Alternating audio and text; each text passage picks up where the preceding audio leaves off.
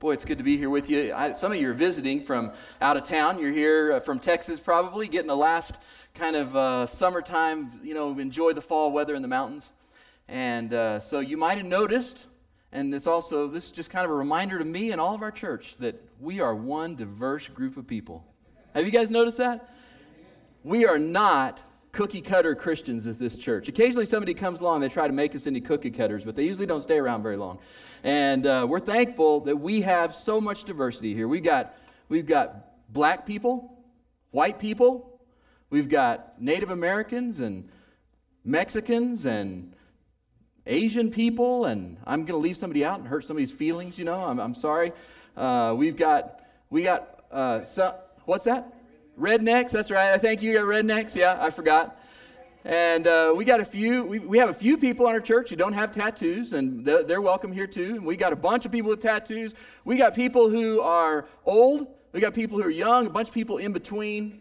Uh, we've got people with all kinds of different backgrounds of churches we went to and uh, that we didn't go to and we all come together here. We got Democrats, thank God for Democrats. We got Republicans, thank God for Republicans. We, we got no, nothings, you know, thank God for nothings, you know, who, who just say, I don't, I don't, just forget the whole thing. And, and so we've got a church of total diversity because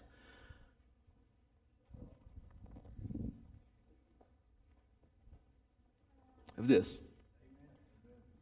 And this is the message of Gateway Church Christ. This is what we want to communicate is that all of us gather right here.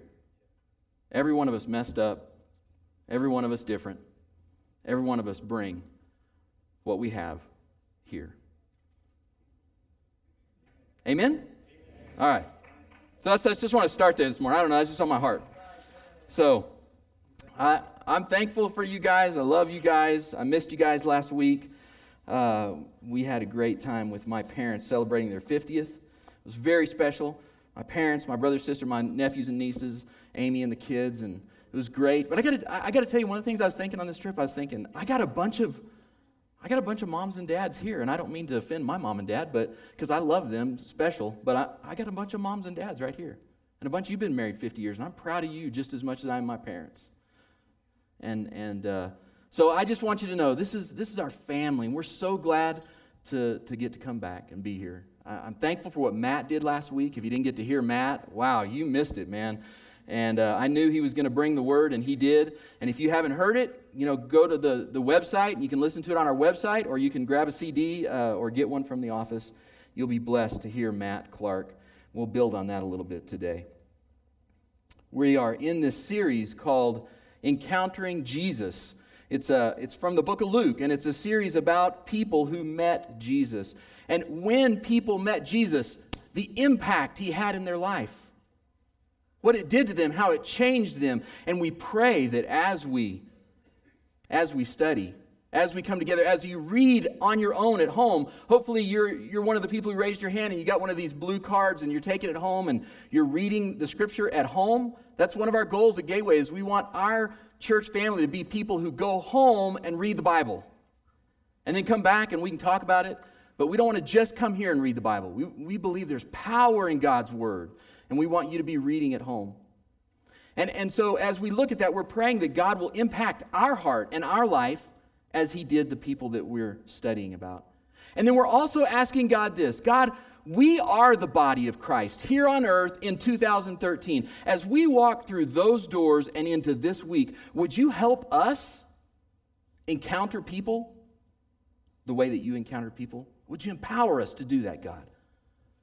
That's the goal. That's the hope of this time that we're spending in the book of Luke. And you can turn there if you want. We're going to be looking in Luke chapter 5 and 6 uh, this week. And while you're turning there, I just, I just, I guess I'm, i want to remind you of an experience that all of us have had when you've, you've felt numb before right? Maybe you've been to the dentist and they, you know, they put some stuff, you know, in your mouth and then you're like, hello, honey, I just got back from the dentist, you know, or whatever.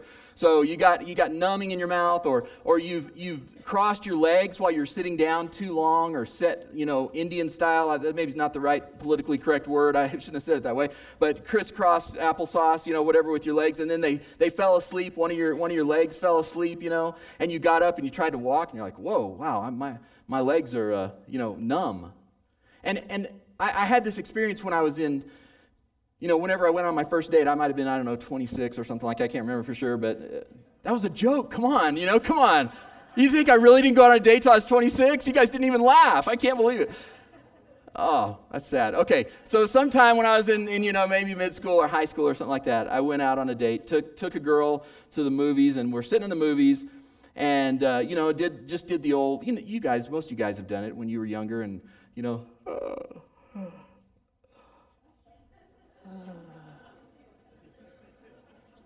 kind of got my arm over there around that girl. And man, I mean, I, I kind of put my hand on her shoulder, you know, and I was like, whoo, you know, pitter patter in my heart a little bit. And that was right at the beginning of the movie. And I mean, I'm thinking, you know, hey, this is pretty good. I'm just, I'm going to keep this right here, man. I love having my arm around this girl. You know, I'm just going to keep my arm right here. And about 90 minutes later, you know, or maybe a 100 minutes later, something when that movie was over and we stood up to leave, you know, I was like, whew, okay, hey, no, I always walk like this, you know. It's cool. We're having a good time. And, and I, you know, I think I'm glad I wasn't next to like a campfire. You ever been next to a campfire and like the, you know, the sparks pop out, you know, or whatever, the, the wood pops and, you know, that stuff falls on you and you're like, oh, you know, get that off, that'll burn. And man, I mean, I was like, if, if, if, during that moment or those few moments after that movie, if I'd been next to a campfire and that campfire popped on my arm, I'd have just been, I wouldn't even known. I'd just been like, hey, yeah, it's cool. What's going on? You know, sizzling flesh over here. You know, I wouldn't even know because I was numb. And all of us, all of us have experienced physical numbness in our life. We're going to look at the leper today in Luke 5. And leprosy is similar to that. Uh, there, was, there was a time when people thought that it was a disease that rotted away your flesh. Not, not really true. Doctors know now that actually it's a disease that, that the ends of your, your fingers and your nose and your ears and your toes and the extremities and then moving more toward the center of the body as, as it gets more progressive, that your body becomes numb. And, and it's not actually that your body's rotting away, it's that, it's that you happen to put your hand on a stove where the fire's burning and you don't notice, you're just talking, you know, and your finger's on fire. And then, oh, wow. And, and then mutilation begins to happen to people's bodies. They don't know. They get a sore, they get you know, some little spot, they get cut and they don't, they don't even know it. And, and it infects and, and parts of their body begin to deteriorate. I doubt that anybody here has ever experienced leprosy, that you've gone to the doctor and they said, Man, got bad news for you, you're a leper. I doubt that's happened to anybody in this room because it's a rare disease these days. But I could almost say without a doubt that almost everybody here has had similar experiences in our life where you were numb, where you were doing harmful things, harmful things to yourself, and you didn't even notice anymore how it was hurting you. It just became a way of life. Some of you were, you just got tired. You got tired of whatever, and you just got numb. You just kind of checked out. and you just believe a lie. And the lie is, I, I, I, can't try anymore. That's all I can try. I'm done. And, and I mean, I, I understand that that could be a truth about us in our flesh, but because we have the power of the Holy Spirit, it's a lie. It's a lie.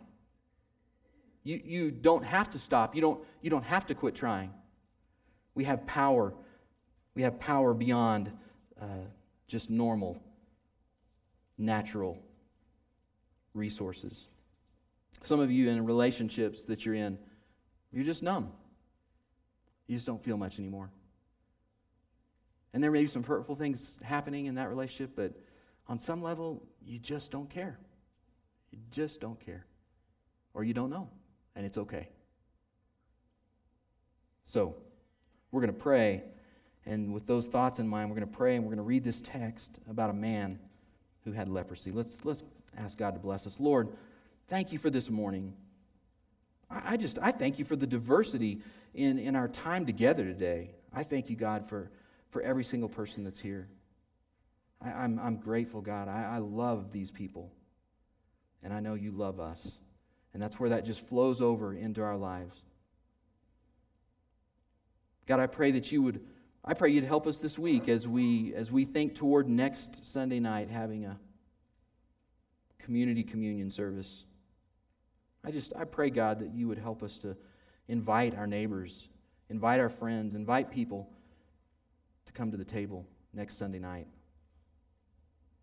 God, help us to, especially those of us who may be numb, those of us who may be struggling, to, to find a way today to step through that. Help, help heal us, God. We need healing. Our hearts, our spirits, our minds, our bodies. We need healing.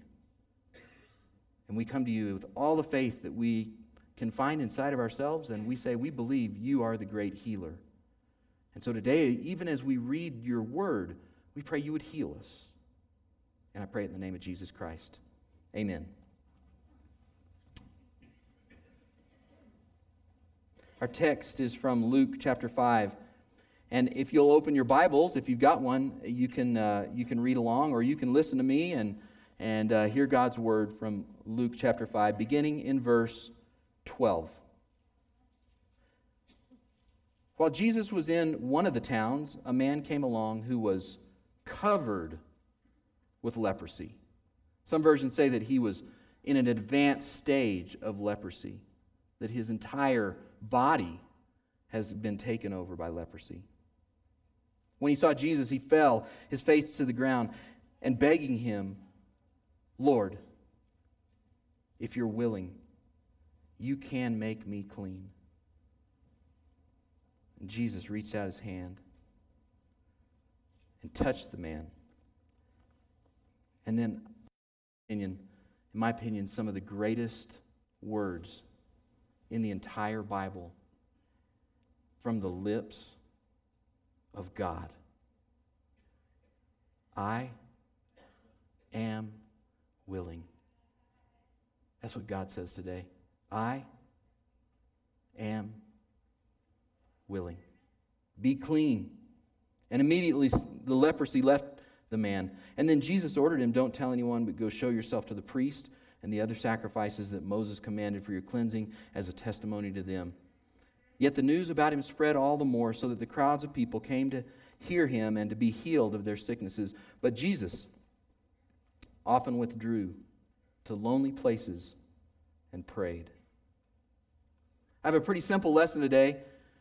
Just three things that I want us to see about Jesus in this passage. And, and then a couple of responses at the end. But three things that I want you to think about here about, about Christ. And here's the first one it's simply this Number one, Jesus can. Everybody say that with me on the count of three. One, two, three. Jesus can. There's so many who can't. And, and that's, that's the way I feel a lot of times. I can't. I can't go, I can't go on maybe in this situation any longer. I can't. I can't face this temptation anymore. I can't fight it anymore. I can't, I can't stand this person another day. Maybe you've got a coworker that you work with and you feel like that. Maybe you just are like, I, have got a person I work with that you, you would say that and you would, and I see this sometimes on Facebook, I guess is what I'm thinking of.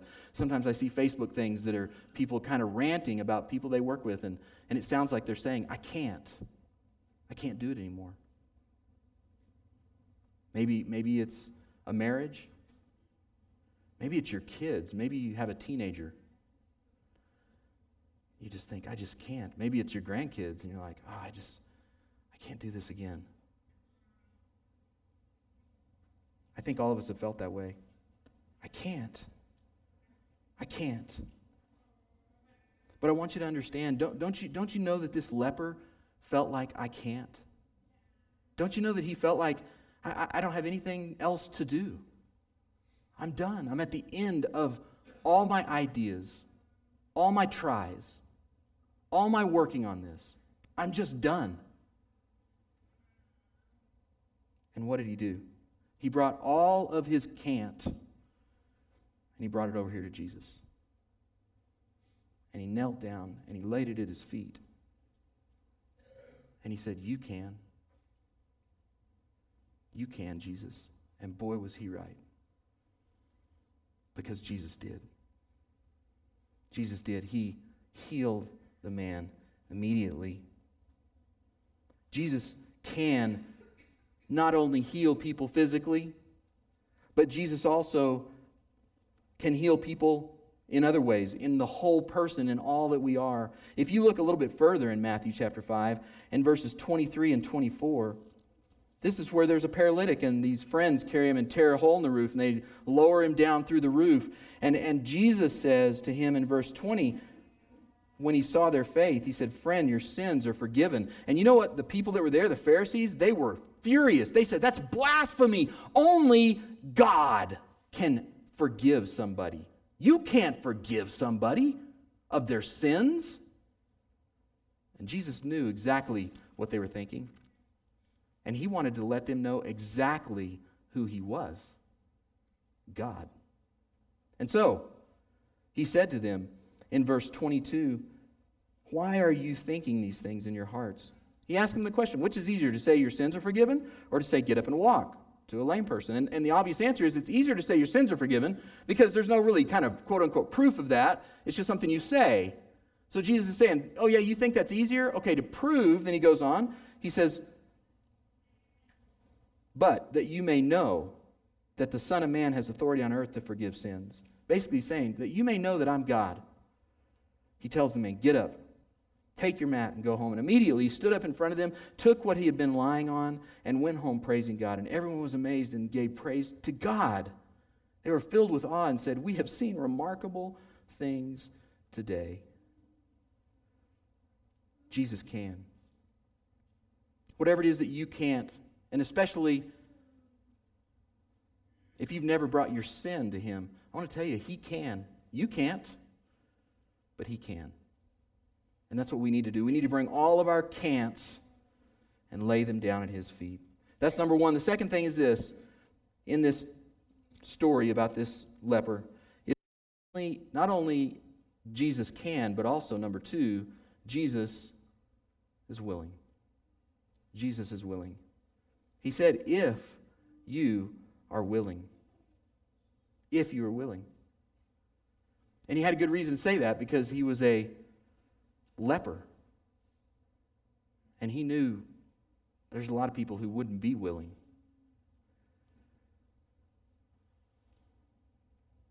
And you have people in your own life who are not willing. You are trying, you are working, you are stretching across, you are doing everything you can to follow what the scripture says. As far as it depends on you, live at peace with everyone. You're doing everything you can to do that. And some people are just not willing. But I want you to know this Jesus is willing. Every single time. Jesus is willing. And why would he be willing? Why would he be willing to reach out to a, a leper? Well, because that's why he came to this earth a little bit later in chapter 5 in verse 29. Uh, in verse 27, he, he says uh, that he, he called a tax collector. Why would he call a tax collector? I don't think we can completely really get a hold of how disgusting this must have been to the people when he called Levi and then he changed his name to Matthew how disgusting this must have been to them. And then when Luke wrote it down and gave it to people to say, yeah, he called a tax collector, how disgusting, how horrible, how wrong. No, you must have written that down wrong, Luke. It couldn't have been a tax collector. I don't think we can completely get our mind around how awful it was that he chose a tax collector. And he said these words to him Follow me. He didn't, he didn't come to him and tell him, get your life in order, get straightened up, change everything, and once you're all, then you can come. Nope. He just said, follow me. Start right this second. Right this second. Take your foot and take a step. Well, what step? Well, whatever step Jesus tells you to take a step and follow me, whatever that step is.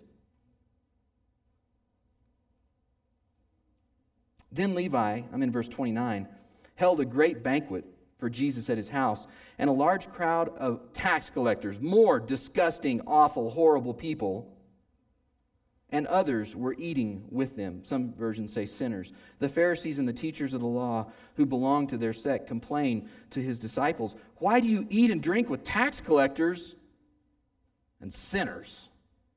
Why would you want to be with them, Jesus? Well, I'm going to tell you the reason is because Jesus is willing. That's the reason. Jesus is willing. Say that with me on the count of three. I won't let anybody fall asleep. We're not no nap. This is a no nap Sunday. Okay, you ready? So here we go on the count of three. One, two, three. Jesus is willing. Jesus is Jesus can. Jesus is willing. And the third thing is this: Jesus is greater. He's greater than whatever rules you live in. He's greater than whatever cultural rules you live in. He's greater than whatever ideas you have about who He is. Quite honestly, He's greater than all that. He's greater than your ideas.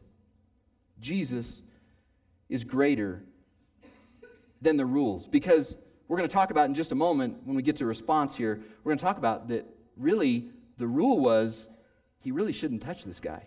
That was the rule, but he's greater than those rules. By the way, it's a rule he wrote. We'll get to it in a second. Just give you a little whet your appetite.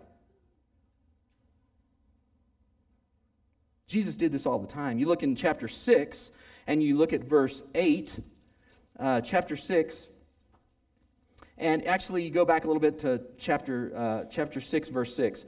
On another Sabbath, he went to the synagogue and he was teaching. There's a man there whose right hand was shriveled.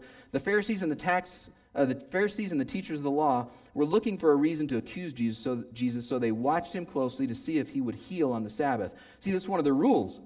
The Lord said, Honor the Sabbath, make the Sabbath day holy. And so then they had put a bunch of rules around that, dozens of rules they had made up, and they were good ideas, but they had become more than good ideas. They had become their rules, and they, begin the, they had become the way they see God. And they had been the ways they drew lines who's in and who's out. And Jesus,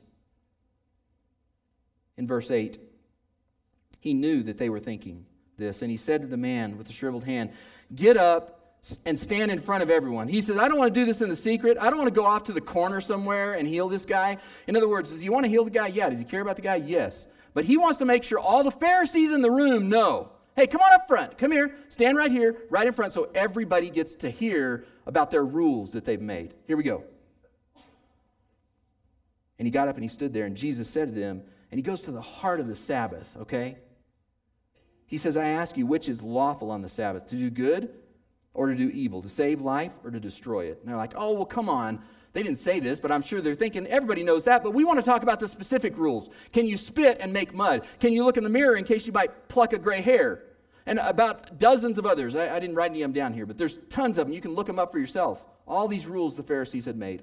You could only walk a certain distance on that day because if you walked farther than that, you were working. But many of them would pack a lunch and set it at that spot where they were going to walk, and then they'd go there and the lunch would be packed, and then they'd be like, Well, I didn't really work because the lunch was here, and they'd walk another distance. It was all legalistic death.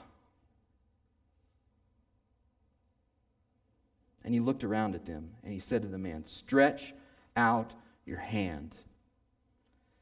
And he did so, and his hand was completely restored. And were they glad? No. It says they were furious. Have you ever been around a religious person who was furious? I've been around some religious people that their face was red and they were shaking because some rules were being broke. And they began to discuss with one another what they might do to Jesus. Jesus is Jesus can. Jesus is willing. And here's the third one. Everybody say with me on the count of three Jesus is greater. One, two, three. Jesus is greater. That's right. I want you to imagine, as we think about a response here and we finish up today, I want you to imagine that you're in, you're, you're in Jesus' inner circle. Like you're there. You're there that day when the, when the leper's coming, and you, you're actually with him. And you see the guy, and he's walking your way. And Jesus says, Hey, hey, come here. I, you know, I know what's about to happen. That guy over there, and you go, The one that's yelling, unclean, unclean? Yeah, that one. The one that's dressed in rags and his body's falling apart? Yeah, that guy. he's about to come over here and he's going to ask me to heal him. What do you think I ought to do? What do you think I ought to do? You're like, wow. Well, I, I, mean, I think that's a good idea. As a matter of fact, he's getting closer to Jesus. Why don't you do that now? I mean, why don't you do that right this second? Pow, zap him and get him clean over there before he gets any closer to us because we don't want this leprosy. And Jesus says, well, actually, you know what I was thinking? I was, I was thinking maybe that when he gets over here right beside me, that I would actually reach my hand down and touch his uncleanness. If I'm in Jesus' inner circle and he's asking for a little input from me, I got at least two reasons that I want to tell him don't do that, Jesus. That's a big mistake. Do not touch that leper. The first one is because I know my Bible. And Leviticus 13 says, You are not supposed to touch this guy. So don't touch him. You're going to break the rules. He's not clean. I got to tell you, some Christians, maybe even some of us, never are around people who are unclean. Many Christians, we get a buffer around ourselves, and we just are only around people that are just like us. It's too uncomfortable. I mean, it's too raw, it's too difficult. I don't, I don't know what I'm going to say. And besides, we've got some scriptures that we can look up and we can say, look, I, the Bible says do not associate with certain people. And, and we say, those people over there that you're talking about that aren't clean, John, that's what the Bible's talking about. So I have a biblical reason not to go be with those people. And I got to tell you that we are wrong about that. Because when you have a doctrine from the New Testament and you got a scripture and you say this is the doctrine and this is the way it's supposed to work, and it doesn't line up with the life of Jesus Christ, then your doctrine is wrong.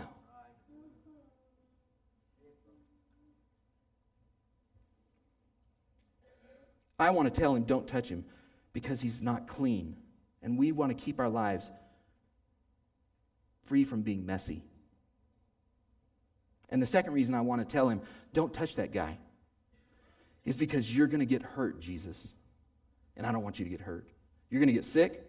Experience and time have proven that we're going to catch what he has and we'll die. We'll die. You'll die if you reach out. Don't do it.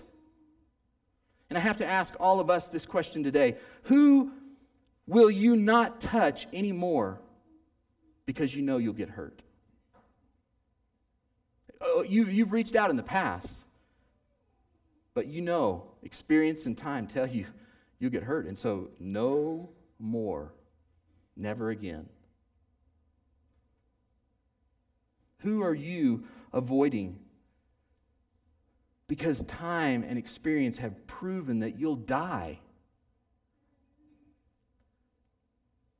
Maybe physically, but more likely, probably, you'll die like it'll hurt you so bad. You'll feel like I died. So I don't even want to get close to that person because it'll kill me. Who are you avoiding? Who will you not touch? I want to tell you something today. God is bigger than what you know.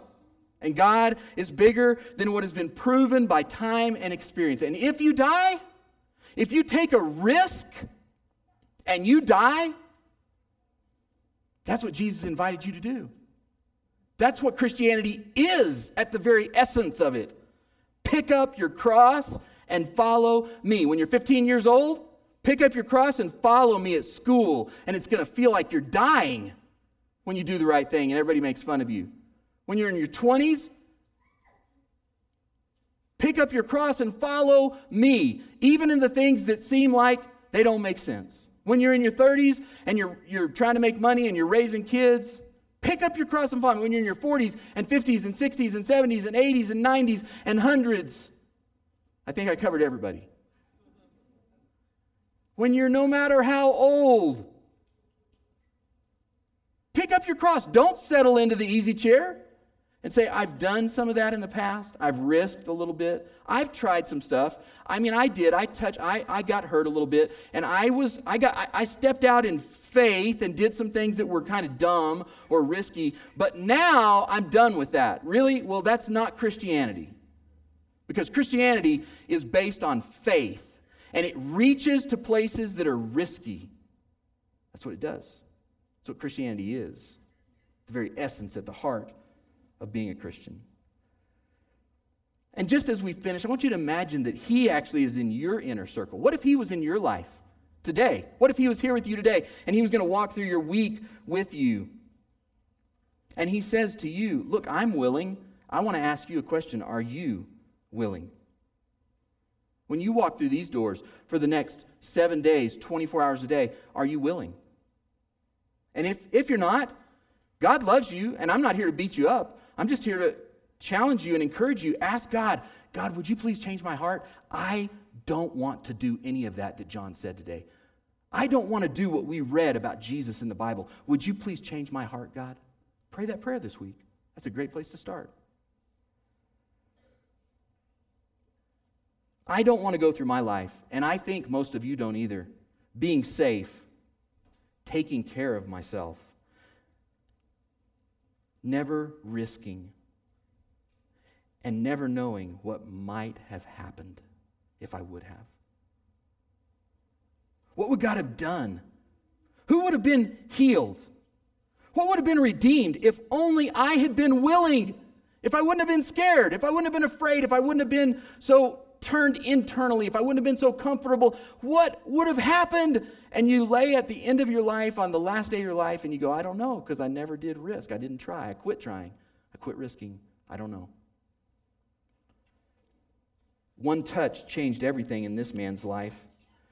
And one touch from you, one touch, could be enough to begin to change everything, to begin to clean up whatever mess it is I talked a couple, two or three weeks ago about marriages, and I talked about being in bed and we go to sleep angry, and the sun goes down, not on a night, but on a season, and we lay in bed and it's cold, and we turn our backs to each other. And one touch, one, maybe just one reach over and pat on the shoulder, one humble, I'm sorry. One humble, please forgive me. One humble, I want to keep trying. Could heal everything. It could be the difference. It could change a whole marriage. It could take away the leprosy in a marriage. It could be the start of an entire family coming back to God. It could be the catalyst to stop the cancer or the leprosy of gossip and hatred at your workplace. To be the one who's willing to reach out and risk, to reach across and do something in faith to reach out and touch the mess, the unclean mess. And some of you might be thinking, that's a good sermon, John. That was great, man. That's really inspiring.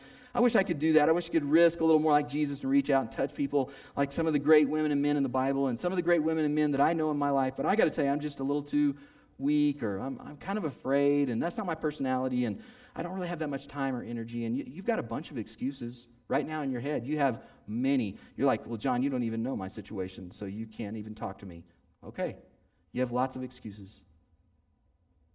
And I just want you to see that in chapter 5, verse 16, what did Jesus have to do in order to risk and touch and challenge and be the gate, like Matt talked about last week? The transition between heaven and earth. What did Jesus have to do. So he could be ready to do that when that leper came up right beside him and fell at his feet. Look at verse 16, chapter 5, verse 16. But Jesus often withdrew to lonely places and prayed. That may be all that some of you needed to hear this week. When was the last time you just got by yourself and prayed? In a lonely, quiet place. This mission card not just for Gateway people, it's maybe God brought you here today, any visitor, anybody. And it says right here, your mission, should you choose to accept it, is this think of someone who has made you angry or hurt your feelings and pray for them by name every night this week. Whoa. That, that is a big step of faith for some people. even bigger, a leap of faith. On the last day, write them a note telling them one thing you appreciate about them. I don't know which person on our committee wrote this, but I want to thank them. This is a great challenge. I'm going to try to do this this week. Somebody, some of you, one of you, some of you, I don't know, I try to write encouragement cards. One of you's going to be like, John wrote me an encouragement card. I guess I must have really hurt his feelings, you know? Not necessarily. Some of you might just say, I wish my faith could be more like those apostles. You know, those disciples that were around Jesus. I mean, they were great men and they were great women of faith. I know great men and women of faith. I wish I could, but I'm just too afraid, or I'm set in my ways, or I'm, I'm not as important as those apostles and disciples. And I want you to look at how, as we finish, the last word, chapter 5, verse 5.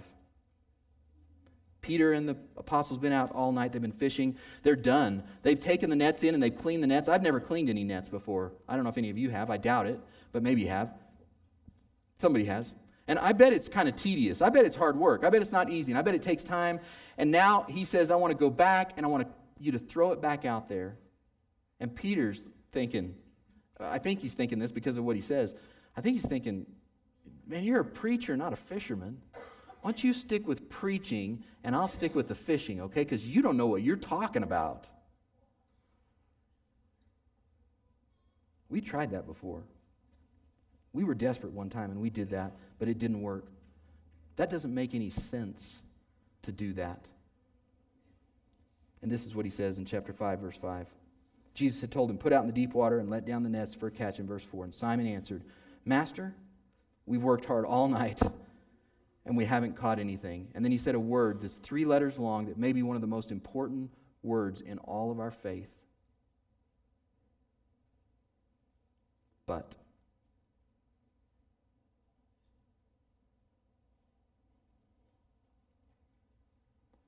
Some of you need to get your butts in gear this week. How about that? I, I didn't say that. I meant B U T. You need to get that but and say it with Peter. But because you say so, Lord, I will let down the nets.